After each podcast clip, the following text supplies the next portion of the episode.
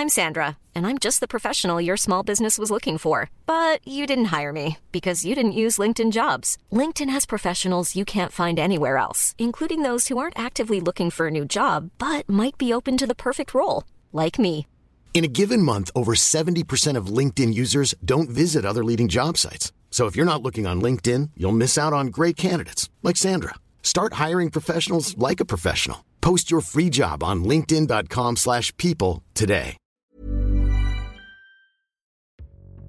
Mon langage, ma façon de parler de moi, ma façon de me comporter euh, pouvait être miné par la mauvaise estime de moi que j'avais. Euh, tu, tu vas te moquer un peu de toi-même, tu vas faire des petites blagues, tu vas machin, tu vas dire oh moi tu sais, moi je suis comme si, oh non moi je suis nul, moi machin. Et en fait tout ce que tout, ce que tu peux dire, tout, tout ce genre de mots compte. C'est pas qu'une blague, c'est pas qu'une euh, c'est déjà souvent le reflet de choses qu'on t'a dites. Moi, ça a été une première étape, c'est de me rendre compte de combien j'avais intériorisé des choses qu'on avait dit de moi, qui étaient sûrement la projection de peur d'autres gens, euh, tu vois, sur moi. Mais en fait, que j'avais pas besoin de dire ça. Exécuté par qui? Fabrice Florent. Bonjour, bonsoir, bon après-midi à tous et bienvenue dans ce nouvel épisode d'Histoire de mec. Chaque deuxième et quatrième mercredi de chaque mois à partir de 6h du matin, on parle avec des mecs de leur rapport à la masculinité et de répondre à la question c'est quoi pour toi être un homme? Je suis Fabrice Florent et dans la vie, je fais des podcasts d'interviews et de discussions et je crée du contenu. Si vous aimez ce podcast, allez écouter la bande-annonce pour en découvrir un peu plus sur moi et mes autres podcasts. N'oubliez pas de vous abonner sur votre appli de podcast préféré, de mettre un cool commentaire et 5 étoiles au podcast sur Apple Podcasts et de partager cet épisode autour de vous s'il vous a plu. C'est le meilleur moyen de m'aider si vous aimez mon boulot. Comment ça C'est moi le spécialiste, c'est toi qui vas parler? Regarde ça, c'est ton Ah micro. c'est moi qui vais parler, mais je, je te laisse m'emmener. Mais déjà, il faut que tu mettes ton micro dans ta- devant ta bouche. hein. Je te laisse m'emmener dans des territoires insoupçonnés. On est donc avec Olivier. Ouais. Olivier, épisode 2. Ouais, le retour. Olivier, nous, tu, tu m'as dit, euh, j'aimerais bien qu'on, j'aimerais bien qu'on fasse un épisode 2. Et, et tu m'as dit, j'aimerais bien qu'on parle de. Alors déjà pour commencer, Olivier, euh, 40 Et un. et 1. 80. Édi- Meilleure année. Oublie pas de parler dans ton micro. Euh, 41, euh, éditeur, Ouais. euh, mec euh, euh, d'origine portugaise que je vous invite euh, à aller écouter dans, dans cet épisode où tu parles de à quel point as pu, ça a pu être distendu entre tes origines et le mec que t'étais. Enfin bref, donc euh, je vous mettrai le lien dans les, dans les notes. hein. Commencez par écouter ça si vous n'avez pas écouté le premier épisode avec, avec Olivier. C'était fascinant dans ton rapport à la masculinité. Hmm. On a fait, on a enregistré cet épisode, je crois, il y a deux ans. hein. Je sais plus. Bon, le- bref. Le, Covid est passé par là. oui, c'est vrai, le- le- l'espace-temps s'est plié, on ne sait plus. s'est distendu, mais euh, euh, en fait, on s'est retrouvé à parler de. Je, je sais plus d'ailleurs. Je pense que c'est plutôt une, une réaction à quelque chose que tu avais posté sur euh, l'estime de soi et la confiance en soi, un peu le mélange des Je deux. pose jamais ça. Wow. Quand même. hein. N'importe quoi. Suivez-moi sur, sur Ouais, Instagram. suivez-le sur Instagram, démasquez-le sur Instagram. Euh, et en gros, je suis tombé sur, euh, sur ce contenu et il se trouvait que c'était euh, une. Enfin, c'était un truc que j'avais moi en tête de- depuis quelques temps et je t'ai dit, bah. Vas-y, parlons-en, sans trop savoir du coup où ça pouvait aller, parce que j'avoue que j'ai pas. Tu vois, autant la dernière fois quand je suis venu au micro, j'avais mis du temps à venir, parce que je me disais, euh, j'attends d'être un peu, euh, tu vois, euh, un, un peu droit dans mes bottes sur ce que j'ai envie de dire sur la masculinité. Et du coup, voilà, j'étais très ok avec ça. Autant là, j'avoue que je viens en toute Comment détente. Comment ça s'est passé depuis deux ans pour toi euh, dans ton rapport à la masculinité et dans et je crois d'ailleurs que tu es le premier mec qui fait un épisode 2. Euh, Est-ce que cette, euh, le fait d'avoir sorti ce contenu-là en ligne a changé des trucs pour toi dans ton rapport aux autres? Il y a des gens qui t'en ont reparlé? Alors ça, c'est difficile de te dire si ça a changé euh, quelque chose. Euh, j'ai eu des échanges avec euh, des amis qui me sont assez proches et ce qui me fait euh, te dire que j'étais plutôt euh, content de ce contenu, c'est qu'ils m'ont dit on n'a rien appris de, de neuf, tu vois, en t'écoutant. Et je me suis dit bah c'est bien parce qu'au moins les gens dont je suis proche et à qui je confie, tu vois, beaucoup de choses, bah finalement, s'ils n'ont rien appris, c'est que j'ai été dans une forme de sincérité. Moi, ça me fait dire que j'ai peut-être pas été très bon en interview, mais c'est une autre. bah, je sais pas, si, au contraire, si, tu réussis à me faire dire les choses que je dis à mes amis Ah oui. proches, c'est dans ce sens-là, tu vois. Je toujours. trouvais que c'était euh, c'était un, un- comment dire euh, intéressant qui m'ait fait cette euh, réflexion. Après, comment ça a évolué euh, Je pense que un peu comme tout le monde, j'ai un peu pris le- la vague du Covid dans la tronche, qui coïncidait avec En gros, si je me trompe pas, euh, quand on s'est vu, c'était en septembre 2020 ou un truc comme ça, C'est vrai? Euh, entre euh, le confinement, le premier confinement et le deuxième, Tu vois, je n'ai aucune idée. je crois. Je, je- je- je resitue à peu près bien. Bah écoute, euh, je, je pense que là, sur ces, je sais pas, sur ces, ça fait deux ans, un an et demi, deux ans, j'ai pris, j'ai pris, j'ai fait un petit coup de crise de la quarantaine. Ça, j'ai fait un bon, euh, je l'ai fait, je l'ai fait en plein, euh, plein Covid, pleine pandémie. C'était vraiment, euh, vraiment idéal. Ça coïncidait avec un anniversaire, tu vois, de la, du décès de mon père, ce qui du coup, vu que moi je suis un peu hypochondriaque, j'ai un peu, voilà, j'ai un peu somatisé, euh, tu vois, tout ça. Et, euh, et aujourd'hui, et c'est marrant du coup qu'on ait cette T'as bien discussion-là. conscience qu'on va, on va en reparler après de ta crise de la quarantaine. Oui. Oui, oui, d'accord.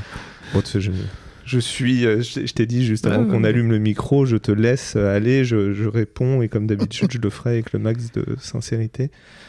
Euh, et là, du coup, on se voit à un moment où plein de choses se, se détricotent un petit peu et qu'un nouveau chapitre euh, très concret dans ma vie s'ouvre puisque je vais euh, changer euh, d'entreprise, je vais aller travailler dans une nouvelle maison d'édition. Bon, pas encore signé, donc on ne dira pas où, mais euh, ça s'accompagnera aussi euh, d'un changement de, de vie complet puisque je vais en partie vivre à l'étranger, D'une expatriation. d'une expatriation, voilà.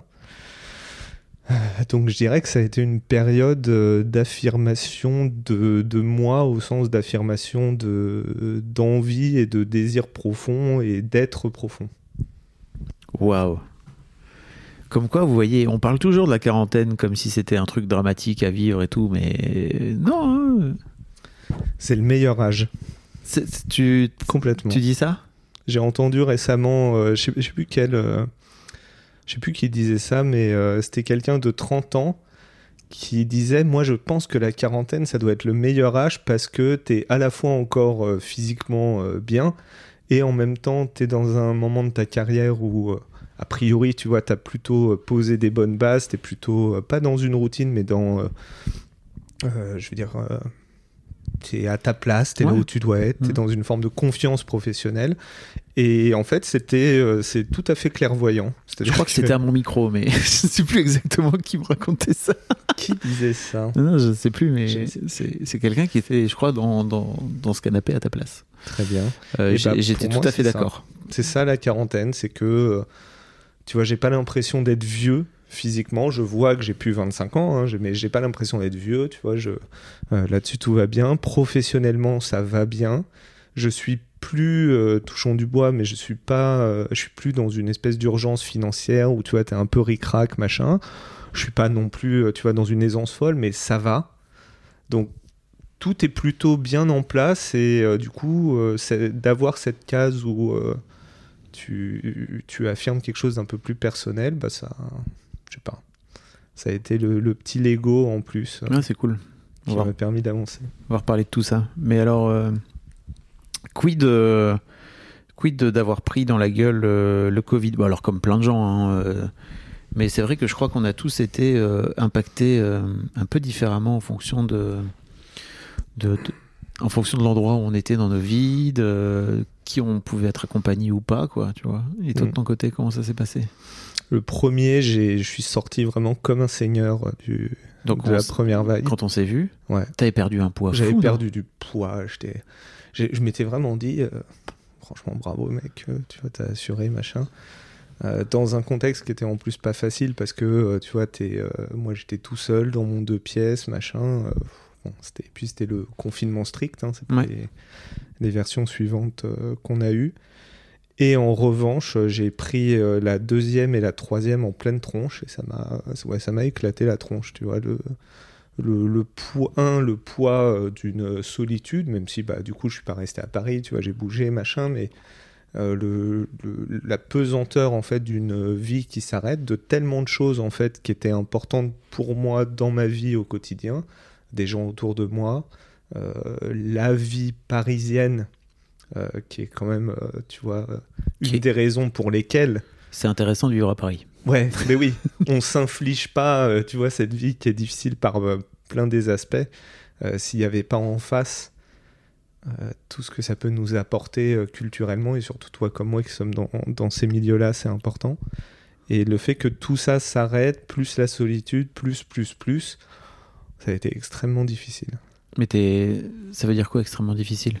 En termes de santé mentale, tu veux dire? Ça a été, euh, je me lève tous les matins en ayant mal au ventre, euh, j'ai euh, Oui, donc ça dépasse la dans santé la mentale. poitrine, j'ai, tu vois, je, je suis en stress, j'angoisse, je, bon, tu vois, tout ce que tu peux imaginer que le Covid a fait, a fait aux gens. Mais t'angoissais de quoi? Bah, j'ai mis du temps, en fait, à, comment dire, à, mettre des mots dessus, mais je pense que j'étais, euh, comment dire, j'avais besoin d'ouvrir un nouveau chapitre. Je, je peux pas euh, mieux le dire. J'avais besoin d'ouvrir un nouveau chapitre euh, dans ma vie. Là, je, c'était une fin pour tout le monde, mais c'était aussi pour moi, tu vois, une, ça a peut-être avancé une fin que j'avais, puis et dans ma vie professionnelle et dans ma vie personnelle, et ça m'a amené à couper les ponts avec des gens. Euh, ça m'a amené à changer euh, in fine, euh, tu vois, de, de maison d'édition. De, je pense que j'avais besoin de partir sur autre chose. Et c'est ça qui m'angoissait, c'est de pas savoir quoi. Tu sais, ce moment où, où ça va pas, où euh, tu sens que les planètes sont plus alignées en toi, tu, ton corps te le dit, tu vois, moi physiquement mon Oui. corps me le disait. Euh, bon, tu vois, je suis allé chez le médecin, il me faisait des examens, il me disait, bah, tu vois, il n'y a rien, quoi. Enfin, le Et- stress, quoi. Le- bah oui, voilà, alors il te le dit jamais comme ça, il dit, oui, mais vous savez, peut-être qu'il y a d'autres choses. Enfin, tu vois, il met des mots. euh, Ah ouais, il te le dit pas comme ça. non, non, non, mais, euh, mais bon, tu, tu lis quand même un peu entre les lignes. Moi, je suis tombé sur un toubib euh, généraliste, classique, Ouais. tu vois, euh, qui vit dans mon quartier, là, et je suis allé le voir pour un gros coup de mou. Et il me, en fait, euh, bah voilà, il me prend ma tension, machin. Il me propose de faire un, une analyse sanguine, bidule. Et puis, euh, à la fin, il me dit, mais comment ça se passe la vie et tout? Je suis, ah bah, la vie de quadra, quoi, tu vois. Donc, je lui raconte un peu mes trucs. Et il me dit, Hmm, peut-être que votre fatigue, elle se trouve là. peut-être faut aller chercher aussi par là-bas. Je fais, ouais, ça va, ta gueule. Ah, c'est bon. Mais bon, j'ai trouvé ça hyper intéressant Mm. que un, un médecin un peu euh, tradit, tu vois, entre guillemets, euh, vienne aussi te parler de ta vie, quoi, tu vois. C'est pas, Ouais. c'est pas forcément toujours le cas, quoi. Non, ça a l'air de te. Bah, si, si, si, si, mais euh, après, j'avais pas vraiment besoin, tu vois, qu'ils me le disent. Passer le. Comment dire, une fois que tu, tu te rends compte que tes tests sont OK, il n'y a pas, tu vois, la, la liste, la, la bucket list de, des raisons qui pourraient t'amener à te Mm. lever tous les jours avec mal au ventre. euh, tu, tu relis assez vite les liens. Oui. On en parlait tout à l'heure euh, en déjeunant. C'est l'avantage de la thérapie, c'est que tu deviens euh, beaucoup plus clairvoyant. Oui. Et c'est quelque chose d'ailleurs dont je suis euh, assez fier, c'est que ce moment de changement de vie, qui est quand même assez important, en fait, je l'ai traversé de façon beaucoup plus efficace. Je ne sais pas si on peut employer ce mot-là, mais j'ai été dans une efficacité dont je suis assez fier entre le moment où j'ai identifié la chose et le je ne me suis pas, j'aurais pu peut-être il y a 10 ans, il y a 15 ans m'apitoyer, tu vois, un peu sur mon sort, me dire ah bah, machin, ou voir retourner en fait euh, euh, cette euh, souffrance vers moi en me disant c'est peut-être de ma faute, c'est peut-être machin. Là, je me suis assez vite dit bah en fait, il y a un truc qui va pas, va falloir le changer d'une façon ou d'une autre. Mm. Et finalement, entre ce moment et le moment où, où les choses se sont passées, c'est allé assez vite. Ok. La peur, euh, ayant enlevé un peu de peur dans l'équation, je pense que ça m'a permis euh, d'avancer beaucoup plus vite. Tu me, tu, sou- tu soulignais aussi euh, l'anniversaire de la disparition de ton père, dont on a beaucoup parlé dans le, dans le premier épisode et tu disais que ça t'avait rendu un poil, un poil malade because l'hypochondrie, c'est ça? Ouais. Je, je, me projetais. C'est encore un truc que parfois j'ai en tête, mais dans la mesure où mon père est mort jeune, pour moi, je vais mourir jeune. Ah, t'as vraiment cette projection-là? On n'en avait pas parlé. On avait parlé aussi ouvertement, oh, je crois. J'imagine. Hein. Ok. C'est pas un truc dont je me cache, hein, ça. quand on me connaît un peu. Il euh, y, avait un petit peu de ça. Et euh, je pense au fond aussi que euh, c'est aussi une façon de ne pas avancer dans la vie, de t'accrocher à ce genre de, mhm. de trauma, de te concentrer sur te dire que tu vas mourir jeune, finalement, c'est te te, te, dédouaner du fait de devoir avancer, de devoir accomplir les choses que tu dois, que tu dois faire.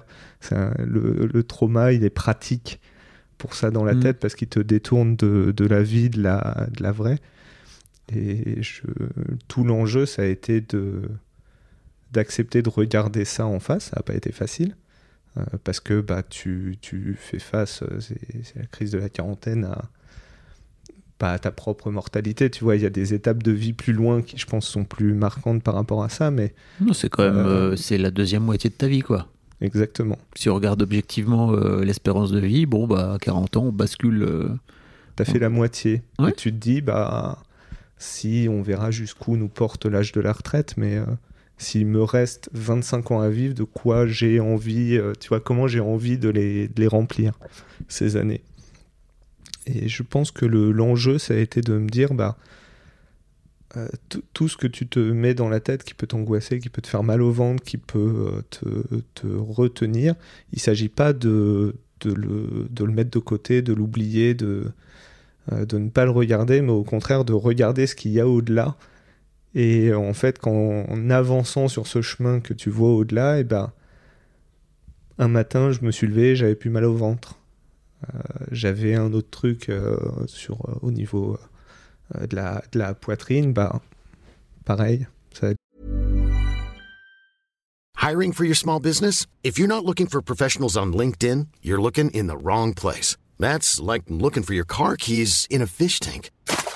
LinkedIn helps you hire professionals you can't find anywhere else, even those who aren't actively searching for a new job but might be open to the perfect role. In a given month, over 70% of LinkedIn users don't even visit other leading job sites. So start looking in the right place. With LinkedIn, you can hire professionals like a professional. Post your free job on linkedin.com slash people today.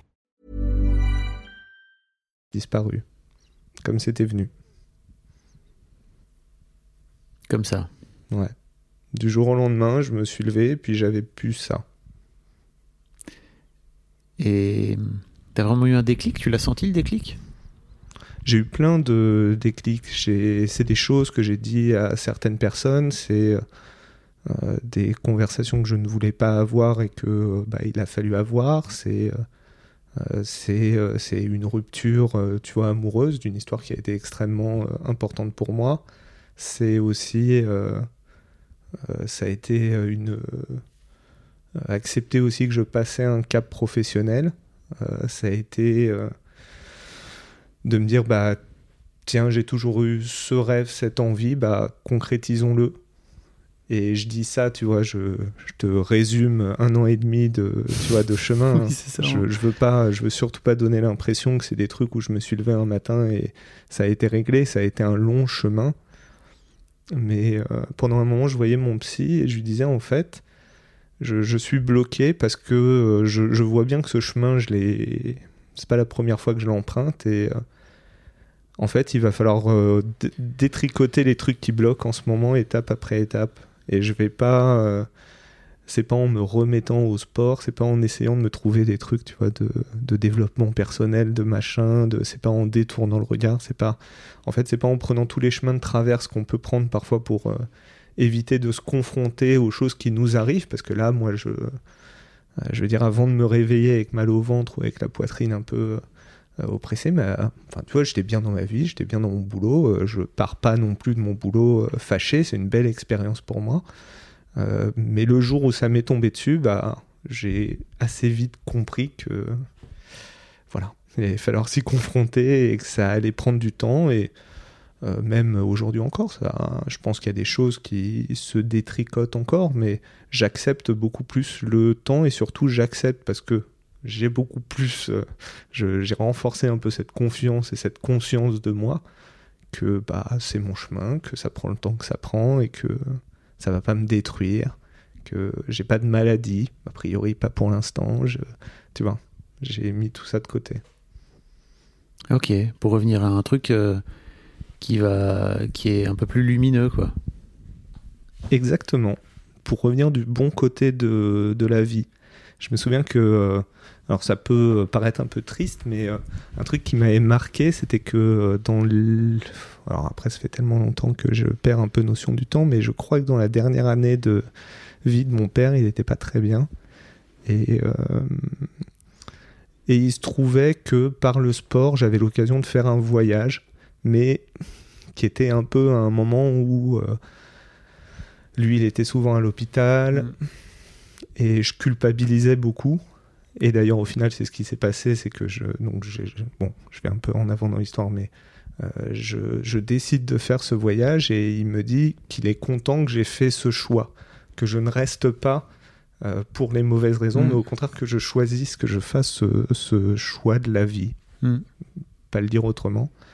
Et euh, bon, au final, il fait un, arrêt cardiaque pendant qu'on est que je suis à, l'étranger, donc c'est arrivé. Je suis rentré, mais je me suis pas empêché d'avancer et de vivre ce que ce que j'avais à vivre. Bah là, c'est bon, bien sûr pas la même chose, mais euh, je me suis un peu détourné d'un chemin euh, qui, m'amenait à regarder du mauvais côté de, de moi pour plutôt me dire que euh, bah, fallait regarder plutôt du côté de la vie, du côté de mes envies, du côté de ce que j'étais aussi, de plus l'assumer, de plus lui donner de la valeur. On parlait tout à l'heure de, la valeur qu'on s'accorde en parlant d'argent. bah, c'est un des exemples. Bon, j'ai l'impression que tu as passé deux années pas, pas très fastoche.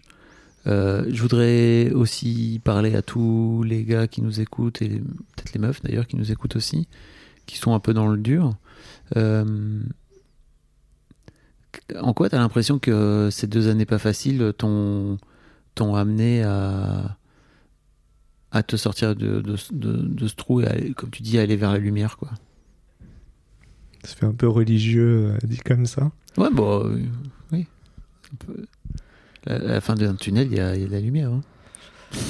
Oui, oui, d'accord. Alors dans ce sens-là, oui. Dans le sens religieux, non. Non, on n'est pas obligé. Euh... pas obligé de mettre ça sur l'aspect religieux. C'est toi qui, c'est toi qui mets Alors, moi, je suis pas. La vie, pour moi, euh, dire que je vais du côté de la vie, euh, ça n'a rien de religieux. Hein. C'est Bien sûr. détaché. Mais pour moi, la lumière, c'est pareil. Il n'y a, pas du tout. Mmh, ok. C'est pour, tu vois, contraster avec l'aspect plus obscur. Hmm. C'était ta question? J'ai oublié. Qu'est-ce, que, qu'est-ce qui a fait que. Comment tu as l'impression que, que ce chemin-là, qui n'a qui a pas été fastoche pour toi pendant deux ans, euh, t'a amené à, justement aller vers le, vers le, vers un truc plus, plus lumineux pour toi? Eh ben, c'est, c'est très simple. C'est que justement, j'ai 41 ans que euh, étant quelqu'un d'assez euh, conscient de lui-même, assez euh, sensible, assez tu vois, j'ai ayant déjà fait tu vois une thérapie et bah en fait, tu prends conscience de beaucoup de choses dans ta vie, dans ta façon d'être, dans ta, des blocages que tu peux avoir, et que en fait, et c'était une des raisons pour lesquelles j'avais, euh, j'ai ensuite d'ailleurs, on en a parlé tout à l'heure, arrêté euh, la thérapie, c'est que euh, je me retrouvant face au même mur, mm. je me suis dit bon, bah, qu'est-ce qu'on fait? Est-ce qu'on remet une pièce dans la machine en se racontant les mêmes histoires, en répétant les mêmes schémas, en en reprenant le même chemin que tu as déjà emprunté, tu vois, euh, je sais pas, 4, 5, 6, 10 fois, en fait, je me sentais bloqué. Je j'avançais plus, j'avançais plus parce que j'avais j'avais déjà vécu, je savais déjà ce, qu'il y avait devant moi. Hmm. Je l'avais déjà vécu, je l'avais déjà expérimenté. Et je ne sais pas t'expliquer pourquoi, mais c'était la foi de trop. je veux dire, le fait de. La, enfin, la thérapie, ça sert à ça, mais le fait d'identifier, de, verbaliser ce qui ne va pas chez toi, au bout d'un moment, ça te le rend aussi insupportable d'une certaine mhm. façon. C'est que tu dis, je ne vais pas laisser ce truc-là se mettre en travers de mon chemin.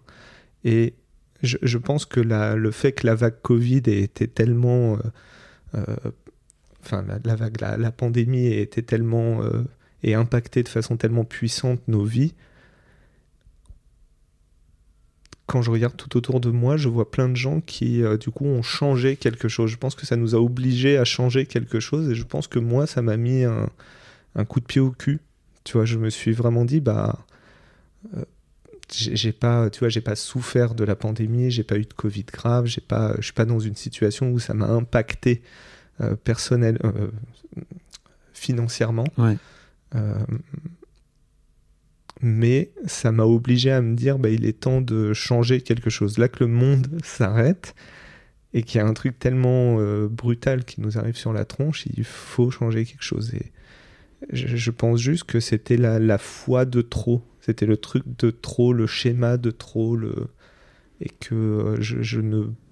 Ayant conscience de ce qui se passait, je ne pouvais plus me cacher derrière euh, la thérapie d'ailleurs. Tu vois, c'est ce que je t'expliquais tout à l'heure. Au bout d'un moment, euh, venir en thérapie pour raconter les mêmes choses dont j'avais déjà parlé mille fois, euh, pour parler des gens dont je parlais déjà euh, toutes les semaines, je me suis dit, bah, en fait, j'ai plus besoin de ça. Maintenant, je sais, le je, je, je, connais les, les raisons des choses qui peuvent me retenir. Et du coup, j'ai arrêté cette thérapie. Et en fait, plutôt que d'aller en thérapie, expliquer ce qui se passait, je me suis confronté à ce qui se passait. Et c'était bien. Oui, oui, parce que oui, mais j'avais assez, euh, j'avais acquis assez de confiance en moi, j'avais acquis assez de de connaissance de ces mécanismes pour savoir que ça allait aller et que c'était que du temps. Je, m'étais, je me suis débarrassé pendant cette année et demie de beaucoup de, euh, de, de, choses que je m'imposais euh, du, à cause du regard des autres, tu vois, je devais être comme ça. Ça, tu vas euh, m'en dire plus, ça. Tu peux pas juste me dire. J'allais, j'allais, mon cher Fabrice. J'introduis, mais j'allais. Pardon. C'était le mec. Exemple. tu vas me faire un bullet point. Professionnellement, hmm. euh, tu vois, je, je viens d'une famille immigrée, bah, il faut réussir.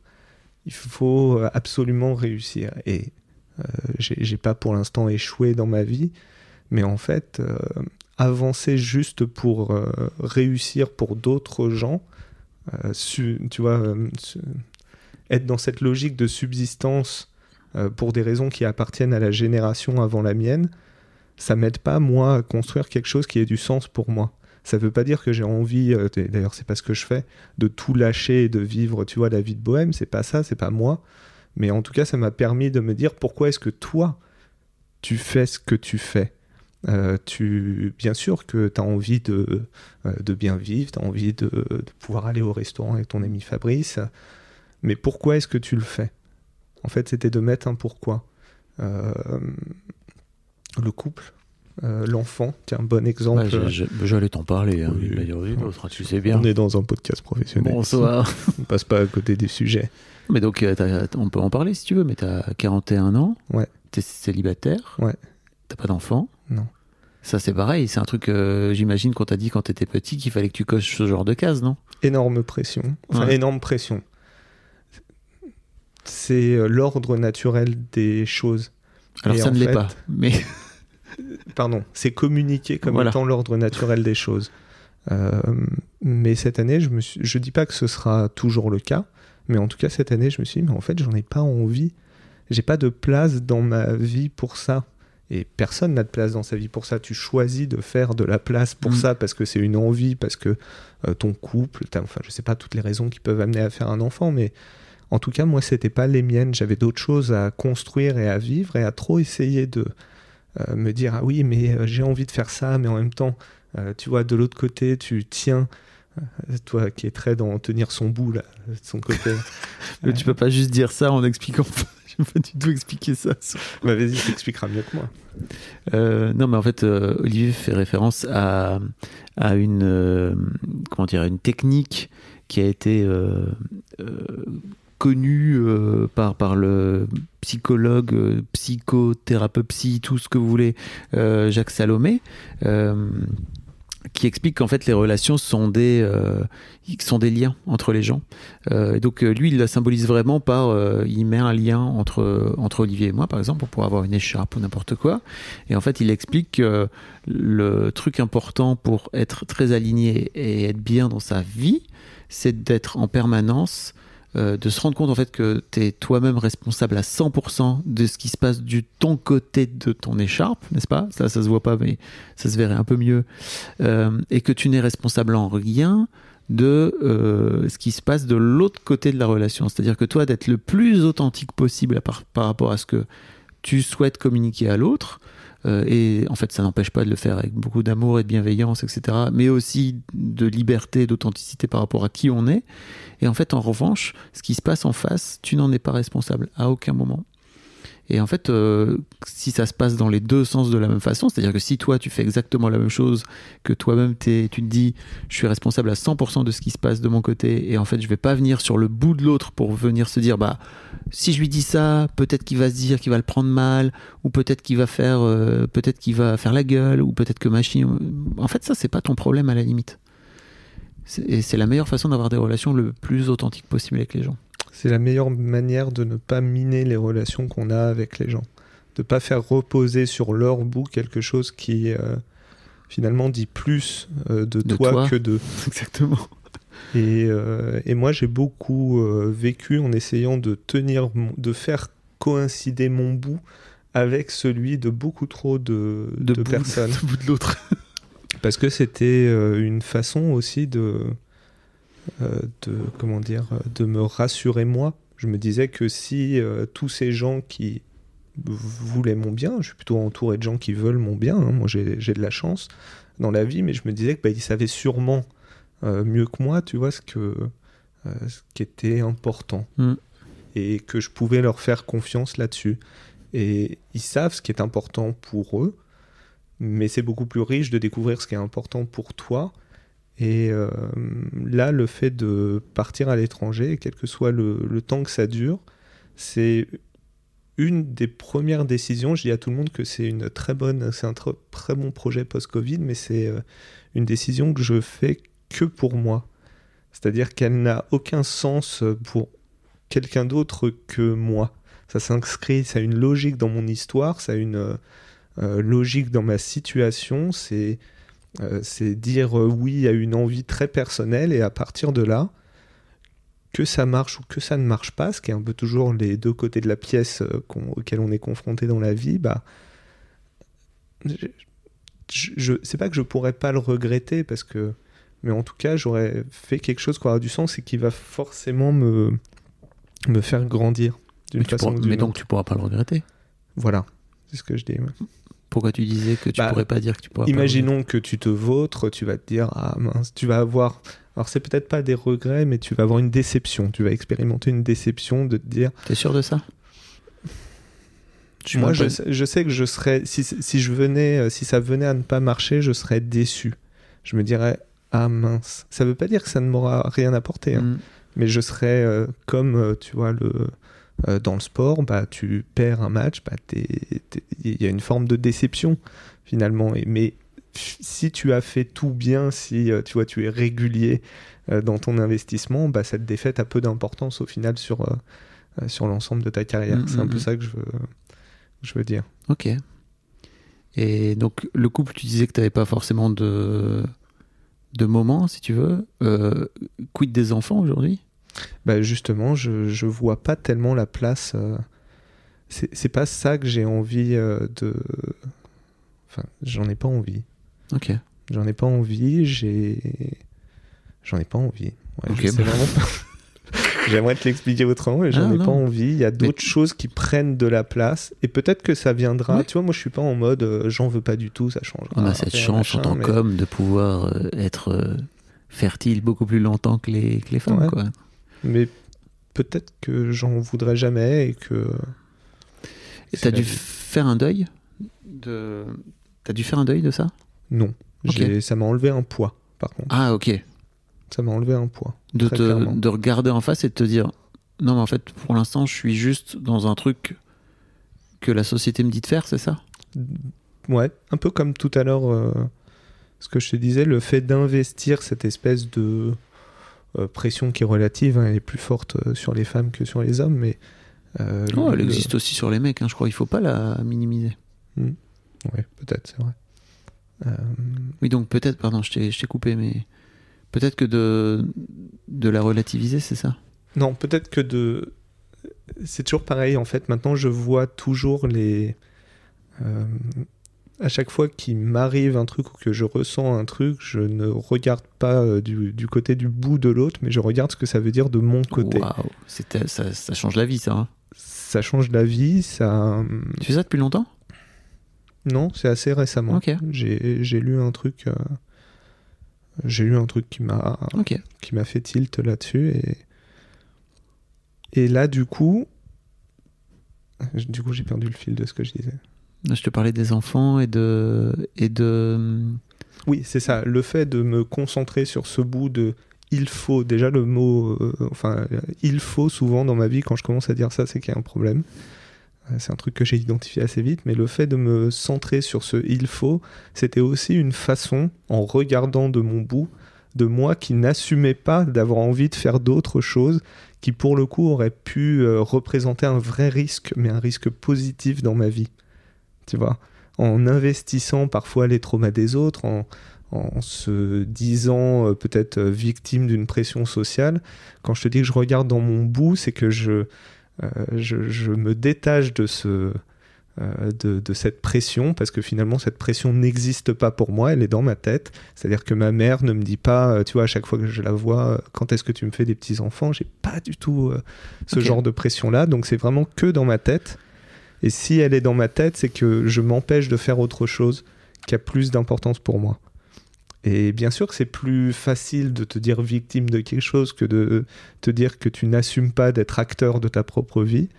Mais si je devais résumer euh, tout ce que j'ai dit là depuis le début, il y a, euh, un vrai truc, je trouve, euh, d'accepter de grandir dans ce qui s'est passé là dans, dans l'année et demie, tu vois, qui s'est euh, qui s'est écoulée. D'accepter de, de grandir dans le sens où d'arrêter d'être un enfant, c'est ça Ou? D'une d'une certaine vision Hmm. certains idéaux, illusions, pour reprendre un mot qu'on a employé euh, euh, tout à l'heure. De fait- le vrai deuil, c'est plus ça, c'est plus une illusion. C'est plus un deuil d'une illusion que euh, qu'un deuil de l'envie d'enfant qu'en fait je n'ai jamais eu. Je trouve ça chouette, tu vois. Je suis pas dans le mode j'aime pas les enfants. Ouais. Je trouve ça super de développer, tu vois, ce petit être humain là qui grandit, machin. Mais C'est mieux quand c'est pas les tiens, c'est ça que tu veux dire? C'est mieux quand on a vraiment envie, je pense. Oui. Ça, C'est- vraiment un excellent conseil que vous devez tous écouter de la part de tonton Olivier. Faites un enfant que quand vous en avez envie.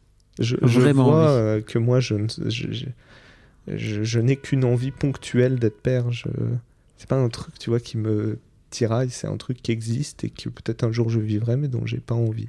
Je peux peut-être partager ça ici, mais moi, je me suis rendu compte euh, bah, assez récemment, mais en fait, en vrai, je l'ai toujours eu en moi que euh, si c'était à refaire aujourd'hui, je je referais plus d'enfants en fait. Et ça veut pas dire que mes filles euh, que je les aime pas ou je sais pas quoi. Je crois qu'elles peuvent témoigner. J'espère qu'elles pourront témoigner un jour où il y aura un bilan, tu sais. Est-ce que votre daron vous aimait ou pas? Je crois qu'elle serait capable de dire oui. Euh, mais en fait, le truc, c'est que je crois que j'ai. Mais ça, peut-être que ça, ça va mieux aujourd'hui, mais pour notre génération, c'est un peu plus compliqué. C'est que euh, moi, quand j'ai pris cette décision d'avoir des enfants autour de 25 ans, il n'y avait pas de. C'était il y a 20 piges, il n'y avait pas du tout de, réseaux sociaux. Et en fait, euh, j'ai vraiment eu la sensation de me poser la question de est-ce que je veux des enfants ou pas? Mais en fait, je me suis jamais posé la question de est-ce qu'il est possible d'avoir une vie sans enfants? Et c'était complètement en dehors de mon, de mon schéma parce qu'en fait, il n'y avait pas de rôle modèle. Il n'y avait pas de. Enfin, tu vois, pour moi, les, les mecs qui n'avaient pas d'enfants dans les c'est les Indiana Jones, c'est les, enfin c'est, les cowboys quoi, tu vois. C'est moi j'avais pas envie d'être un cowboy, moi j'avais juste envie d'être un mec normal, éventuellement avec une avec une femme avec qui euh, je m'entendais bien. Ça aurait peut-être d'ailleurs pas été ma femme parce qu'à l'époque elle voulait des enfants, donc ça a changé aussi ça, Mm. ça a amené aussi quelque chose là-dedans. Euh, mais il n'y avait pas d'équivalent, tu vois, de de, de modèle de, de, de, de gens child free quoi, tu vois. C'est des- c'est c'est vachement intéressant ce que tu dis, parce que ça m'a fait tilter sur le fait que, effectivement, il y a sûrement 20 ans, les, les modèles, en fait, ce que tu allais incarner si tu ne voulais pas avoir d'enfant, euh, c'était soit le séducteur, tu vois, qui va de femme en femme, qui machin, soit effectivement l'aventurier. Mais il n'y avait pas vraiment cette troisième voie. euh, Le grand-oncle, qui, est, Ouais. qui était dans ma famille, le grand-oncle euh, un peu zinzin, tu vois, qui, qui vivait encore chez ses parents. Ça fait pas beaucoup de. Et puis, euh, côté femme, euh, j'avais euh, cette tante qui avait pas de qui avait pas d'enfant non plus et que tout le monde voyait comme, une, je cite, une vieille fille. Terrible. Terrible, Terrible euh, expression, euh, comme le vieux garçon, comme. euh, comme le vieux garçon. Donc c'est, je, je pense qu'il y avait un peu de, de ça, de, de se détacher en fait de cet environnement, de ces, ces- ces- ces- ces- cette voie toute tracée, non pas que j'emprunte des chemins, tu vois, complètement euh, fous, mais en tout cas d'emprunter mon chemin qui Ton chemin, peut-être in fine m'amènera à avoir un enfant, Ouais. mais il faut que je passe par ce chemin pour voir ce qu'il y a vraiment dessus. Et tant que je ne- n'aurai pas vu ce qu'il y a dessus, bah en tout cas, il- je vois pas comment ça, ça pourrait Oui, évoluer. tu, tu changeras peut-être d'avis, mais le jour où tu le feras, tu le feras en toute conscience, quoi. Mm. Ce qui, avec le recul, je me rends compte que moi, j'étais pas du tout conscient. J'étais conscient de plein de choses, mais en fait, j'étais pas conscient que je pouvais faire autrement. C'est un truc de ouf, hein, vraiment. Mm. Ça change tout avec le recul, quoi. Tellement. Euh, parlons de parlons de confiance en toi, si tu veux bien, et de parce que tu m'as envoyé un message et je me souviens que je t'ai dit, mais en fait, est-ce que t'es pas en train de confondre la confiance en soi avec l'estime de soi? Pour moi, il y a, a l'un qui est un peu la, la conséquence de, de l'autre. hein. Plus, tu, plus tu as une estime de toi élevée, plus c'est facile d'avoir confiance. euh, Donc pour moi, l'estime de moi, c'est un truc qui est de toi vers toi, n'est-ce Mm. pas Et la confiance, c'est ce que tu renvoies vers l'extérieur. On est d'accord là-dessus. Ouais, ouais c'est ça. L'estime, c'est le ressenti que tu as de, de ta valeur, euh, quel que soit ce que tu mets derrière le mot valeur. Et la confiance, c'est quelque part ce que te permet, pour moi, de te faire euh, l'estime de faire avec cette estime. Tu vois, Mhm. quelle assurance tu as dans ce que tu entreprends. Et pourquoi tu voulais venir parler de ce sujet? Parce qu'on en a parlé une fois, je trouvais ça vachement euh, intéressant, parce que ça a été un, vrai. euh, Enfin, quelque chose qui a été très important pour moi. Je suis euh, quelqu'un qui avait pas une. qui n'a pas d'ailleurs, une, estime de lui-même très solide. Et tout ce qu'on vient de dire là avant, je pense, c'est moi qui, petit à petit, avec mes moyens, avec mes petites mains, tu vois, construit l'estime que j'ai peut-être, l'estime de moi euh, que je n'ai pas pu construire pendant l'enfance, parce que c'est un truc que tu construis dans les premières années de, euh, de, ta vie. Euh, ce que je n'ai pas eu avant, je dois le construire aujourd'hui avec mes propres outils. Et je vois bien comment euh, mon langage, ma façon de parler de moi, ma façon de me comporter euh, pouvait être miné par la mauvaise estime de moi que j'avais.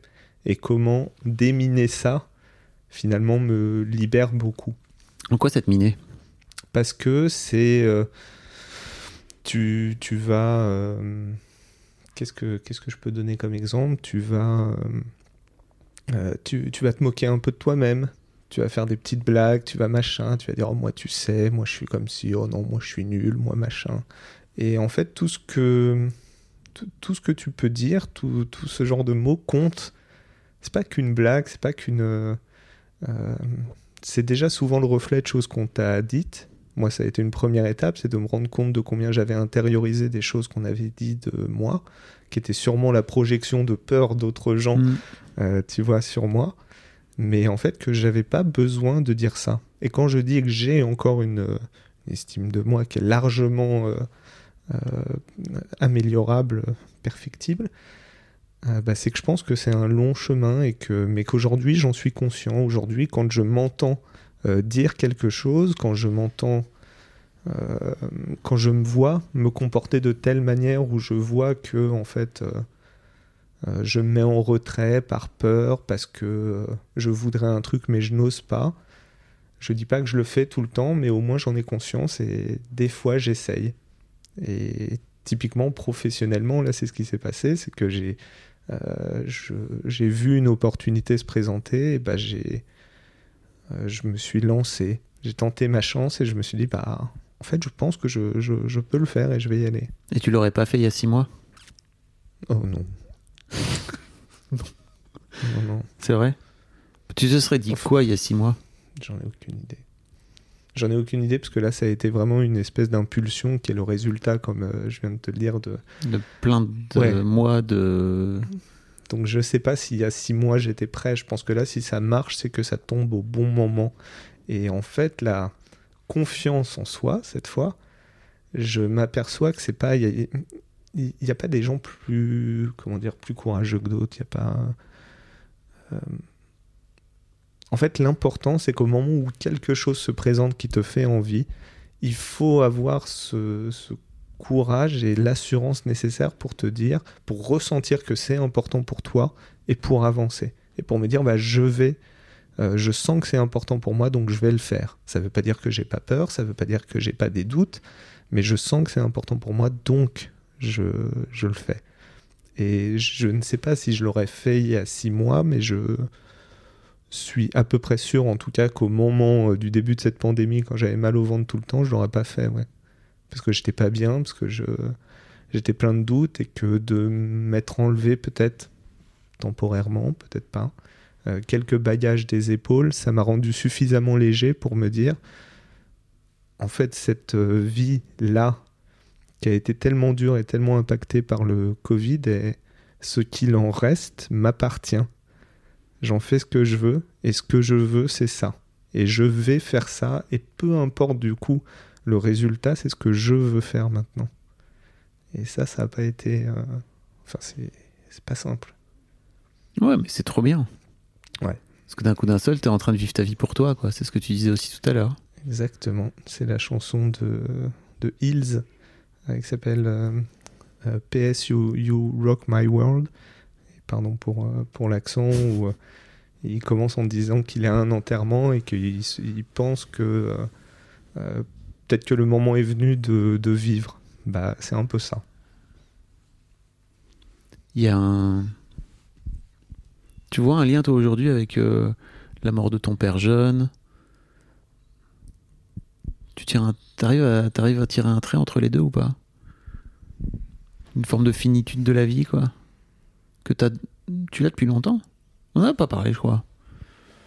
Ah, si, oui, moi je suis. Euh, je, me souviens, je ne sais plus quel âge j'ai. Je sais que je. Je sais pas, je suis peut-être collégien. Euh, Ton père est mort, t'avais. Alors, mon père est mort, j'avais 25 ans. Mm. Mais je me souviens, un jour, on avait un espèce. Parce que Internet n'existait pas, vu que je suis une vieille personne. Euh, mais en tout cas, quand je devais avoir. Allez, ouais, je devais être collégien on avait des espèces d'encyclopédies, tu vois, à la maison. Hmm. Et je me souviens que j'avais cherché euh, quel était l'animal qui pouvait vivre le plus longtemps, en fait. Qu'est-ce qui existait sur Terre qui pouvait vivre le plus longtemps?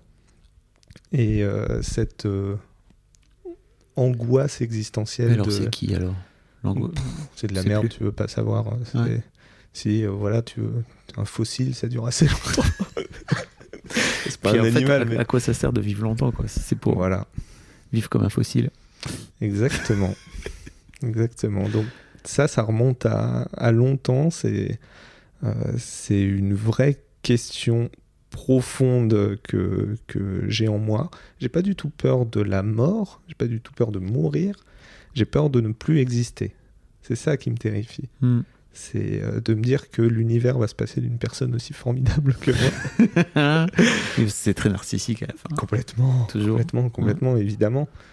Et euh, tu vois, je, je lisais d'ailleurs un livre que je vous recommande, un livre d'Irvine Yalom, qui s'appelle La psychologie existentielle.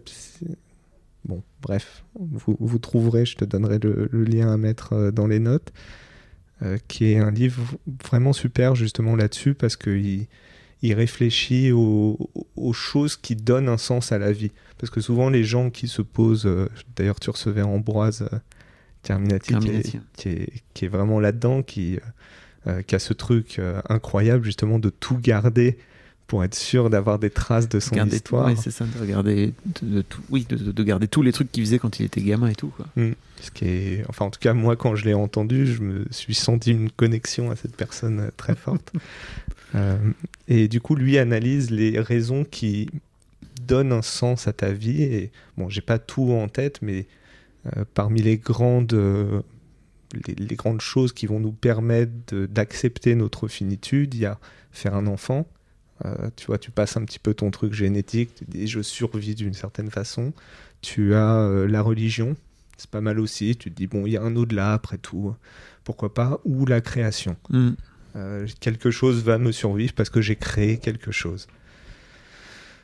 Bon, ça, ça m'a pas mal, ça m'a pas mal aidé et c'est toujours quelque chose qui est assez présent en moi. Et je ne sais pas si je trace un lien avec la mort de mon père, mais je pense que mon père, qui est quelqu'un qui, à un moment de sa vie, a eu l'opportunité d'aller vivre en Argentine, et qui en fait ne l'a pas fait parce que bah, il a rencontré ma mère et que bah, ils ont construit leur vie ensemble ici. Bah, quelque part, peut-être, je sais pas, mais peut-être que le fait d'aller vivre, tu vois, à l'étranger, il y a aussi peut-être accomplir un truc. Euh, mm. J'ai vraiment l'impression de le faire pour moi, mais la, coïncidence est quand même suffisamment euh, euh, forte pour que je, tisse un lien. Et ce qui est sûr, c'est que ça a été un tel séisme dans ma vie que ça ne peut pas ne pas avoir d'impact aujourd'hui. Donc même si aujourd'hui je ne sais pas te le relier, il y en a mm. forcément un. Parce que ça c'est un truc sur lequel je me suis construit en tant qu'adulte. Mais peut-être qu'aujourd'hui, je suis arrivé au point où j'accepte que euh, l'injustice du fait que sa vie ait pu être écourtée n'est euh, pas forcément mon injustice. Je vivrai pas forcément ça. Ça ne l'est pas. Ça ne l'est pas. Quand tu dis ça ne l'est pas forcément, ça l'est pas. ça ne l'est pas. Euh, et que bah encore une fois, comme dans la chanson de Hills, bah, peut-être le, temps est peut-être venu de, de vivre ce qui doit l'être, de, de, grandir, tu vois. Et ça m'aura servi à ça peut-être ces, ces, deux années de pandémie. Et si c'est ça, c'est pas si mal. J'ai envie de m'arrêter là-dessus. Mais avant ça, il y a un truc sur le... dont on aurait aimé parler, qu'on n'a pas parlé? Écoute, je suis vraiment venu à ce micro euh, euh, absolument pas préparé. Ça faisait vraiment, tu sais, le cliché du podcast de deux mecs euh, qui décident de prendre un micro et de, et de raconter des trucs, juste parce qu'en fait ils peuvent le faire. C'est souvent, tu sais, il y a une blague là-dessus sur les podcasts. Les gens qui s'installent au micro pour. Bah, c'est une discussion qu'on aurait pu avoir euh, sans qu'il y ait des micros. Bah, franchement, pour moi, c'est les meilleurs. Donc, tant mieux si ça sert à des gens. Je suis pas venu avec l'objectif de parler d'un truc ou machin. Je il s'est passé ça. Voilà. Bah, merci Olivier. Et chiche, on se donne rendez-vous dans deux ans. Allez, faisons ça. Avec euh, quelques expressions hein. oui. en plus. Nous verrons. Par rapport à ton pays de destination. Voilà. merci encore.